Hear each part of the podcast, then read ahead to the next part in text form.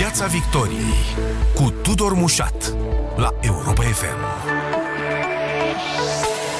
Dezbatere electorală la Europa FM. Bun găsit, ca de obicei, pe frecvențele radio și live pe Facebook. Invitatul ediției este Ministrul Finanțelor Publice, Florin Câțu. Bună seara, domnule ministru. Pentru că e dezbatere electorală, trebuie precizat, sunteți și candidat la un fotoliu de senator în alegerile parlamentare.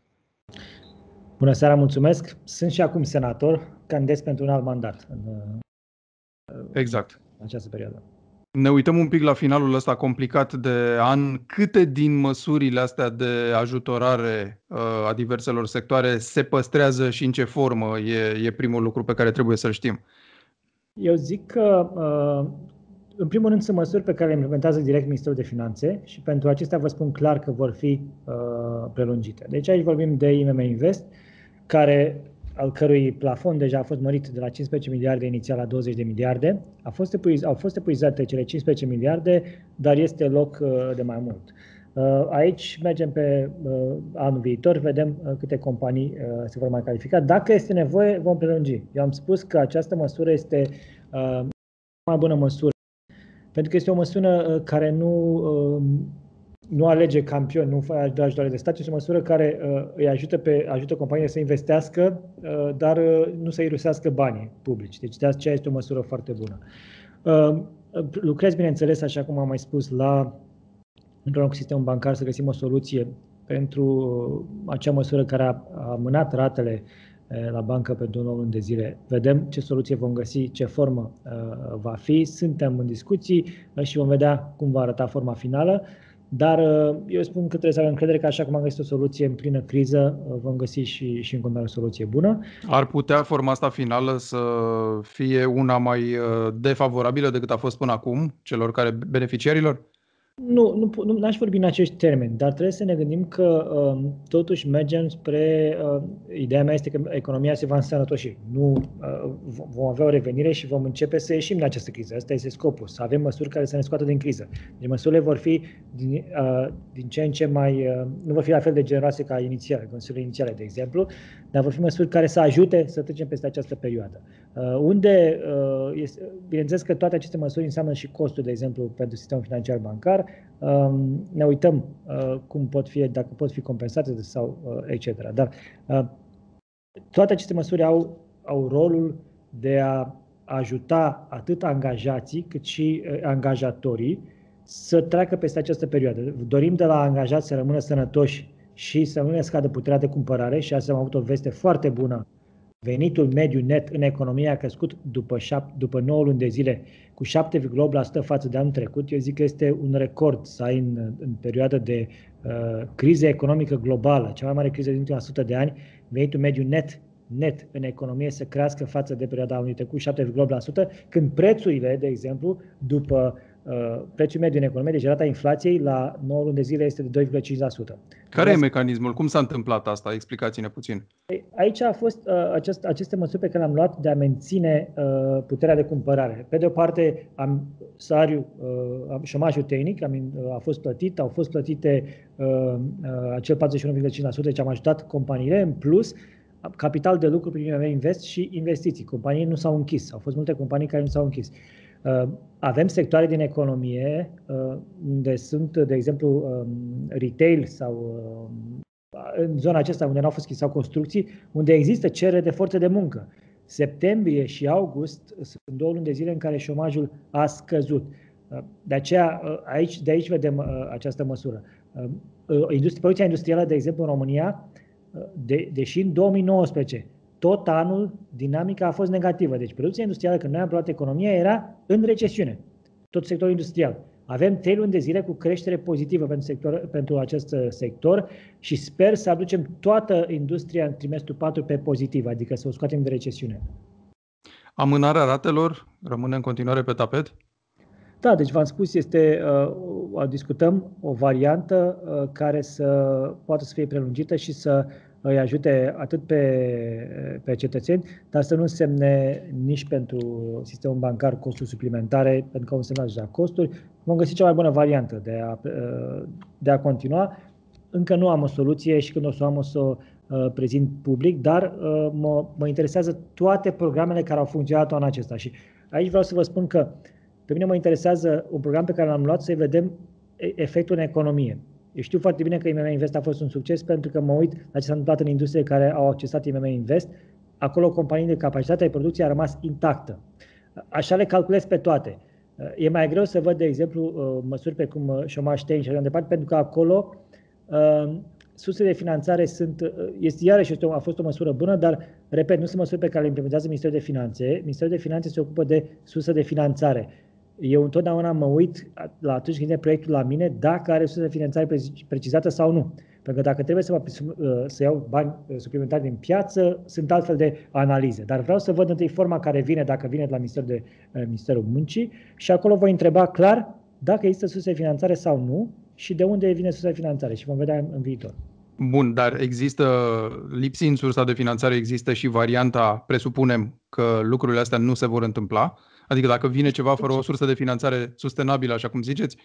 Uh, dați seama că atunci presiunea este pe mine, pe Ministerul de Finanțe și eu trebuie să fac rost de, așa cum au fost, de exemplu, haideți să vă dau exemplu cu uh, aceste măsuri la începutul anului. Șomajul tehnic când a fost implementat în martie nu avea sursă de finanțare. Niciuna dintre măsurile care au fost implementate nu avea sursă de finanțare uh, pentru că au fost, au apărut în urma crizei de sănătate.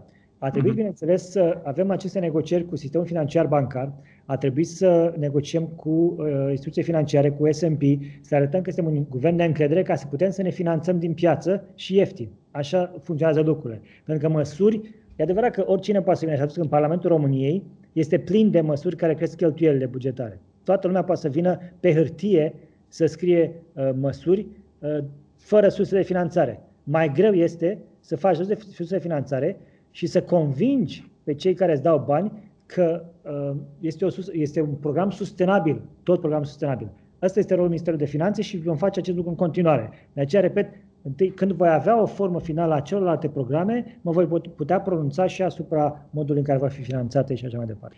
Cele 500 de milioane de euro granturi pentru companii, uh, când prind realitate, în ce formă, în ce condiții, domnule ministru Cățu? Uh, program uh, care este derulat prin Ministerul Economiei. Uh, Ministrul Economiei a anunțat în ședința guvern că va fi suplimentată uh, suma inițială cu 500 de milioane. Aș vrea să îi permit domnul ministru să vă dea detaliile. Eu știu ce a fost anunțat public. Înțeleg că toate companiile, dacă se suplimentează cu cele 500 de milioane de euro, atunci toate companiile care au făcut cereri vor fi finanțate. Deci cererile lor vor fi onorate. Este ceea ce am înțeles din uh, comunicarea publică, dar mai multe detalii vă poate da domnul ministru. Bun. Elefantul din încăpere, cel puțin în viziunea adversarilor de la PSD, o iminentă creștere a taxelor la anul, vă presează de câteva săptămâni să spuneți uh, cum arată bugetul pentru anul uh, viitor um, și o discuție întreagă despre inevitabilitatea creșterii acestor taxe exact, din, E, e ceea ce spune PSD în acest moment. PSD minte, minte și manipulează ordinar. Uh, și aici uh, aș vrea ca cetățenii să-și aducă aminte uh, ce spunea PSD în 2016 în campanie și ce a făcut PSD în 2017-2018. PSD a introdus taxe în fiecare an de guvernare. PSD a modificat codul fiscal de 500 de ori în 2 ani de zile. Deci nu cred că există în lume Uh, care, cu un astfel de record negativ care să distrugă predictibilitatea sau modul de lucru cu sistemul privat, ceea ce a făcut PSD în 2017-2018. Deci au introdus taxe, supraacciza la carburant, TVA defalcat, supraimpozitarea contactelor part-time, o doantă 114 care uh, supraimpozitat toate sectoarele din economie. Cu toate acestea, au avut performanțe negative, deficitul a crescut în fiecare an, au avut cea mai mare inflație din Europeană, dobânzile au crescut de la, uh, cu 3 puncte procentuale, inflația cu 5 puncte procentuale.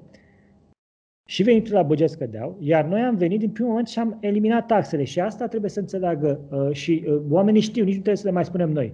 PSD a introdus taxe, noi am eliminat toate taxele introduse de PSD și am încasat și mai mult la buget. După 10 luni de zile, veniturile bugetului general consolidat sunt mai mari decât Uh, dacă ne comparăm cu 10 luni de zile anul trecut. Deci, Bun, dar una nu exclude pe cealaltă, domnule ministru. Chiar dacă așa stau lucrurile, PSD susține acum că o să măriți taxele la anul. PSD susține și minte pentru că noi am arătat, și aici vreau să ajung, am arătat că într-o perioadă de criză, după ce am redus taxele, am putut să avem venituri mai mari la buget. Strategia noastră este de a aduce venituri mai mari la buget prin digitalizare, printr-o mai bună colectare, uh, printr-o relație mai bună cu contribuabilul român. Avem declaratul, deci venitul declarat este mai mare față decât cel de anul trecut, deci de o perioadă de criză economică.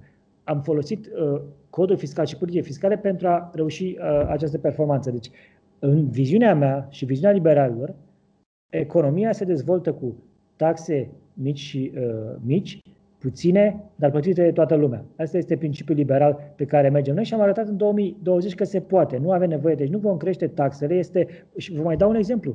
Uh, toate țările, și în 2010, când s-au crescut, s-au crescut taxele în România, nu a, a fost o soluție. Deci nu este soluția să crești taxe, este soluția falimentară. Nu vom merge în această direcție. Nu i-a ajutat nici pe PSD în 2017-2019. PSD a crescut taxele și degeaba nu au venituri mai mari la buget. Deci nu este o soluție să crești taxele, uh, mai ales acum într-o perioadă de criză economică. Și nu vom face acest lucru. Bun, PSD, liderul acestui partid, Marcel Ciolacu, susțin de asemenea că e vorba de discuții cu Fondul Monetar Internațional pentru un nou acord. De la ce au plecat speculațiile astea? Există contacte cu FMI? Există, deci eu știu, intenția există. unei discuții cu FMI? Nu este nicio discuție cu Fondul Monetar Internațional uh, legat de finanțare. În 2020 am arătat că ne putem finanța mai ieftin și am finanțat un deficit mai mare, chiar dacă anul acesta, și iarăși, știu că în spațiu public este această discuție despre împrumuturi. Necesarul de finanțare, și trebuie să fie foarte clar pentru toată lumea, necesarul de finanțare anul acesta este de 138 de miliarde de lei. Deci atât aveam nevoie să împrumutăm total.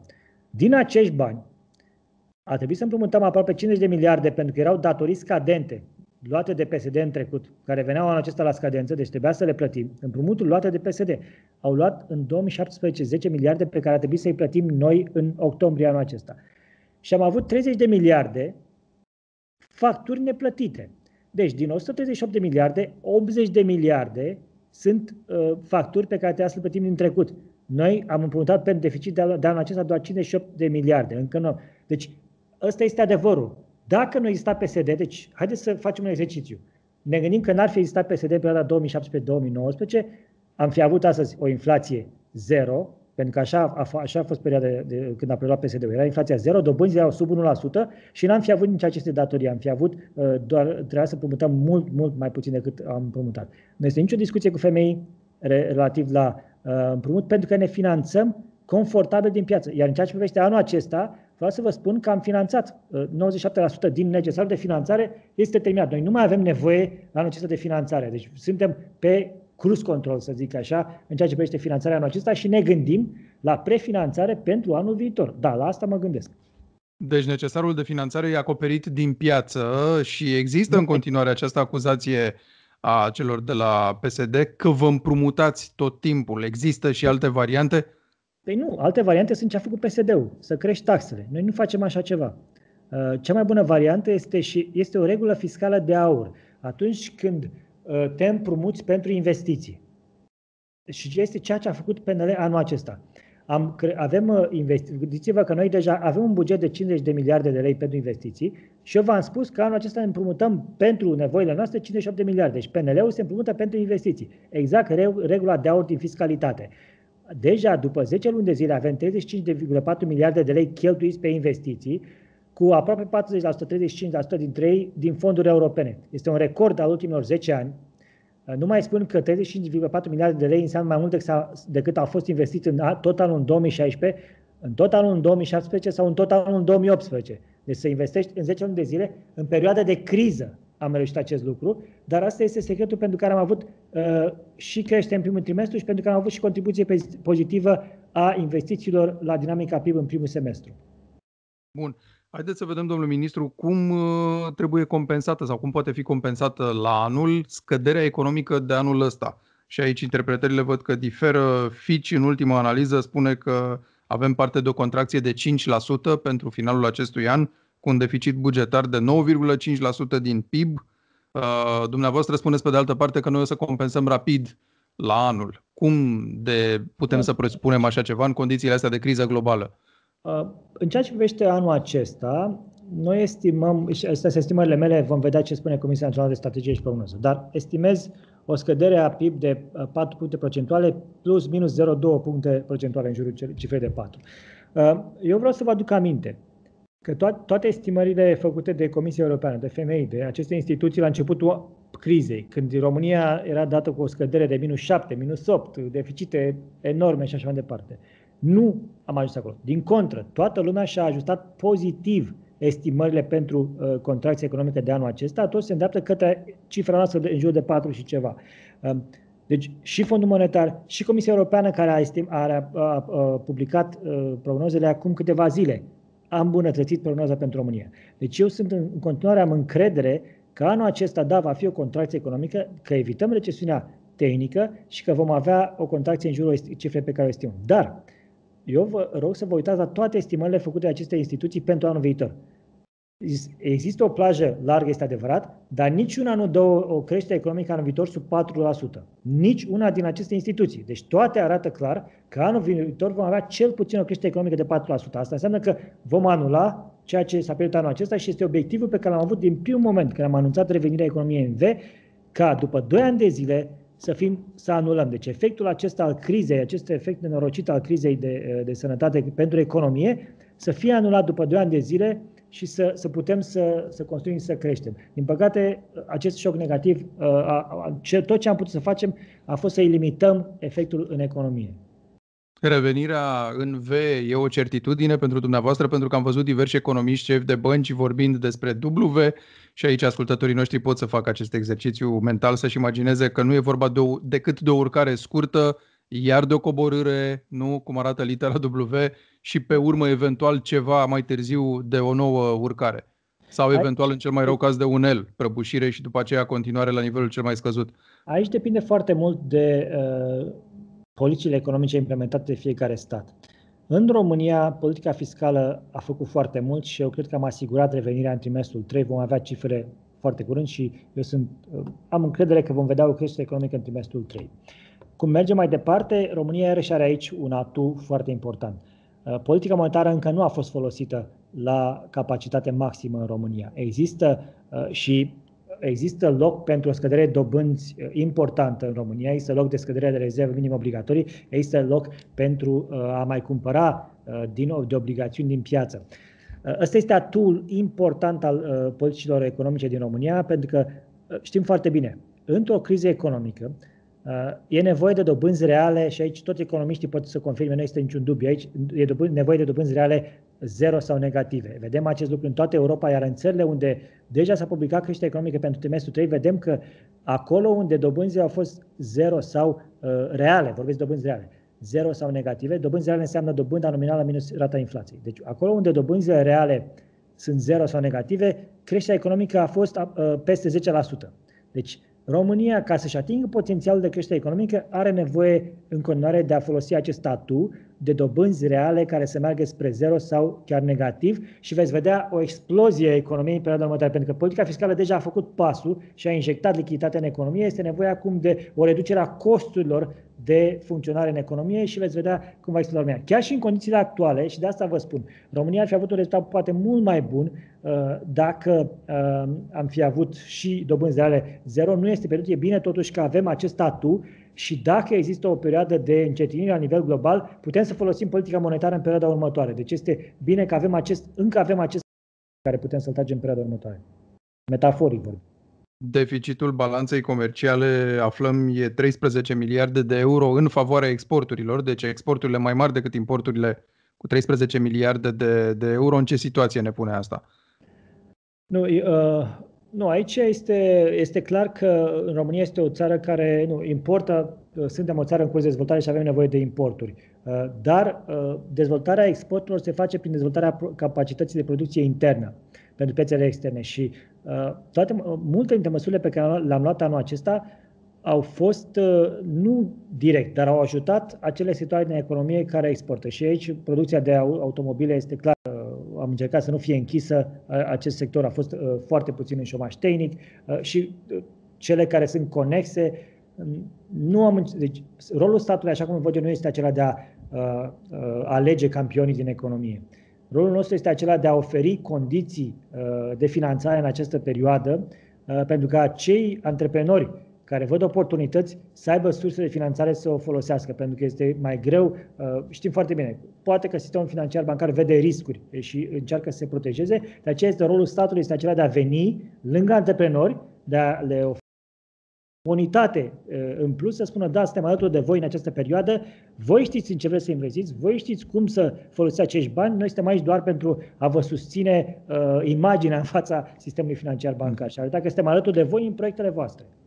Unde va fi revenirea cea mai uh, dificilă, domnule ministru, în sectoarele economice anul ăsta? Eu cred că rămâne adevărat acele sectoare care au fost închise mai mult uh, în acest timp. În timp Horeca? Anul, bineînțeles. Uh, pentru Horeca aș vrea să vă spun că a fost, au luat, am fost luate măsuri deja. Am, impozitul specific a fost anulat pentru tot anul, deci este scutit sectorul pentru plata impozitului specific. Au fost câteva măsuri pe care le-am luat care au permis autorităților locale să reducă impozitele pentru clădirile aflate în chirie de anumite spații, de anumite companii în acest sector, etc. IMM Invest a fost, să știți, sunt în funcție de uh, zonă, sunt pe locul 3 sau 4 companiile care au CAEN, codul CAEN în acest sector.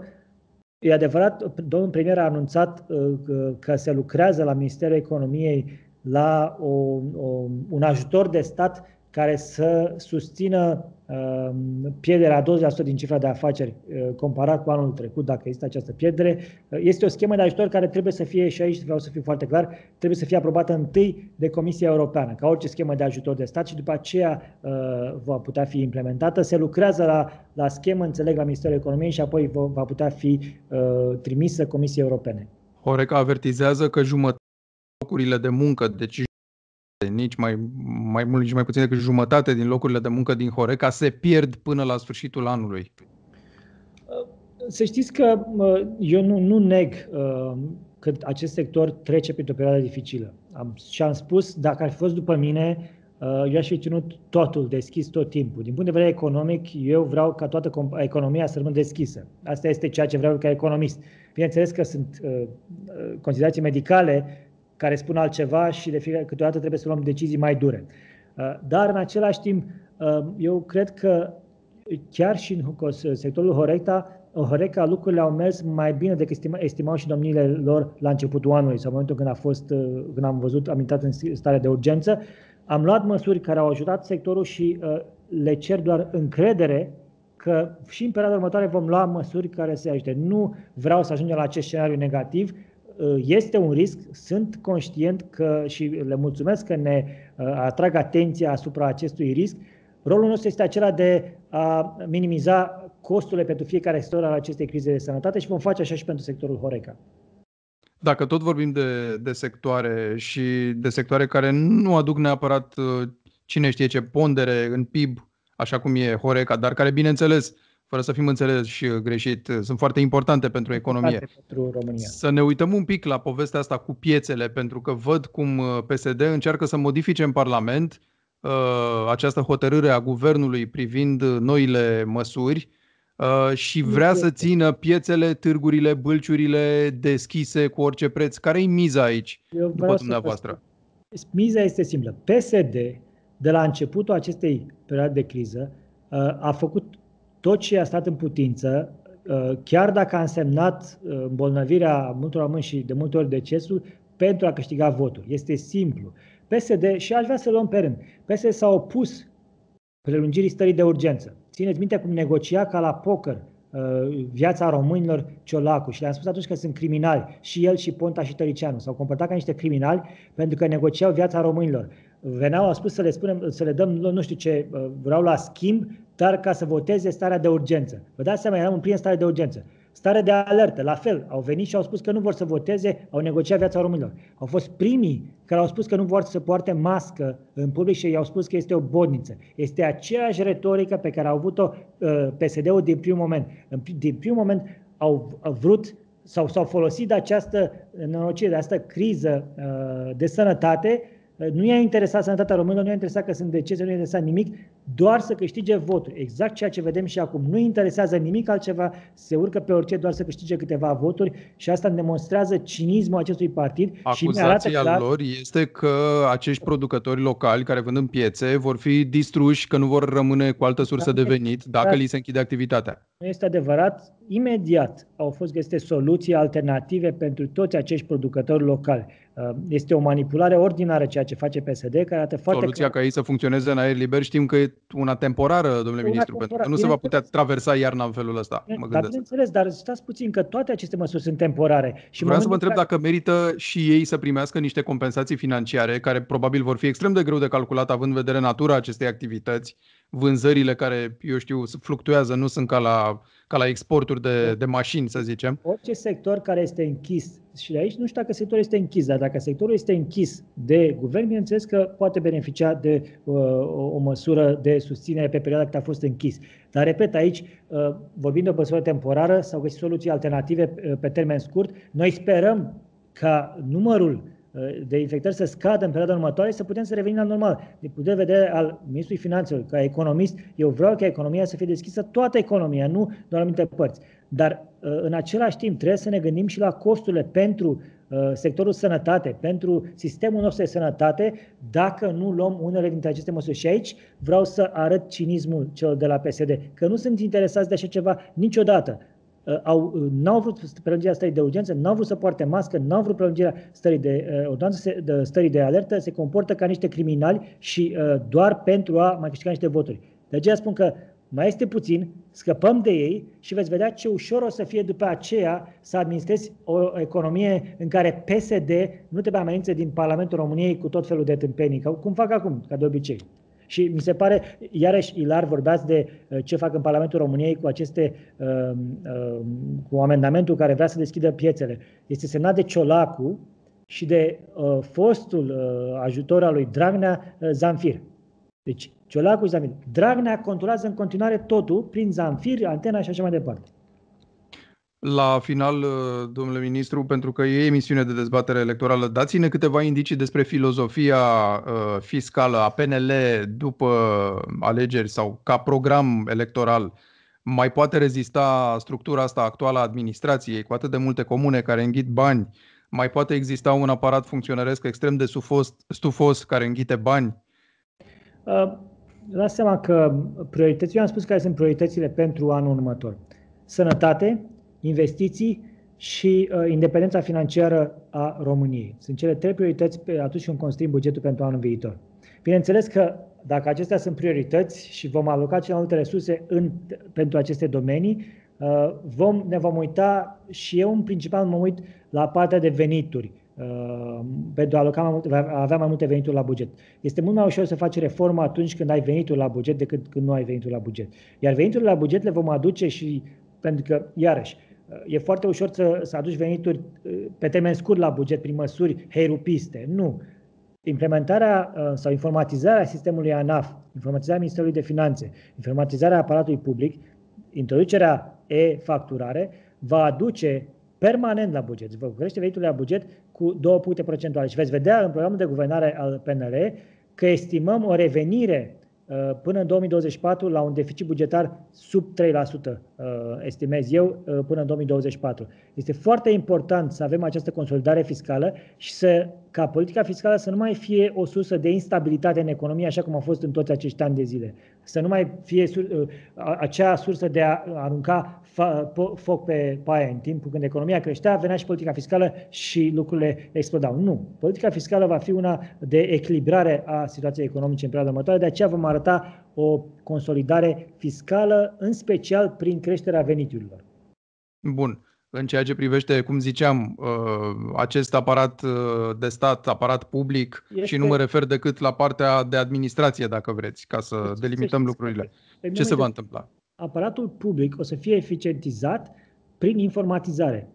Este cel mai, este un mod obiectiv, nu subiectiv, de a face să funcționeze aparatul public mai suplu și mai eficient. Toate celelalte uh, decizii vor fi subiective. Vor fi decizii politice, vor fi decizii personale, etc. Nu.